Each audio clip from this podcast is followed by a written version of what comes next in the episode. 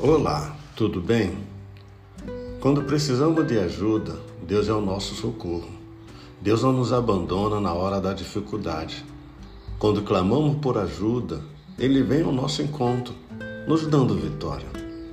O salmista disse: O nosso socorro está em o nome do Senhor, Criador do céu e da terra.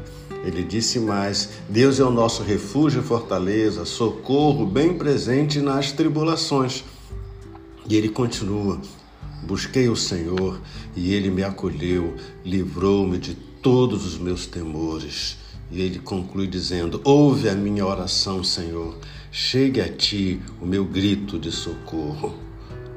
Podemos confiar em Deus. Ele não nos decepciona, não nos abandona e não nos deixa sozinhos. Não importa a situação, não importa o momento, não importa o problema. Nele temos a certeza da vitória. Se você está precisando de ajuda, de socorro, corra para os braços do eterno Deus, nosso Senhor. Não deixe de orar e ler a palavra de Deus.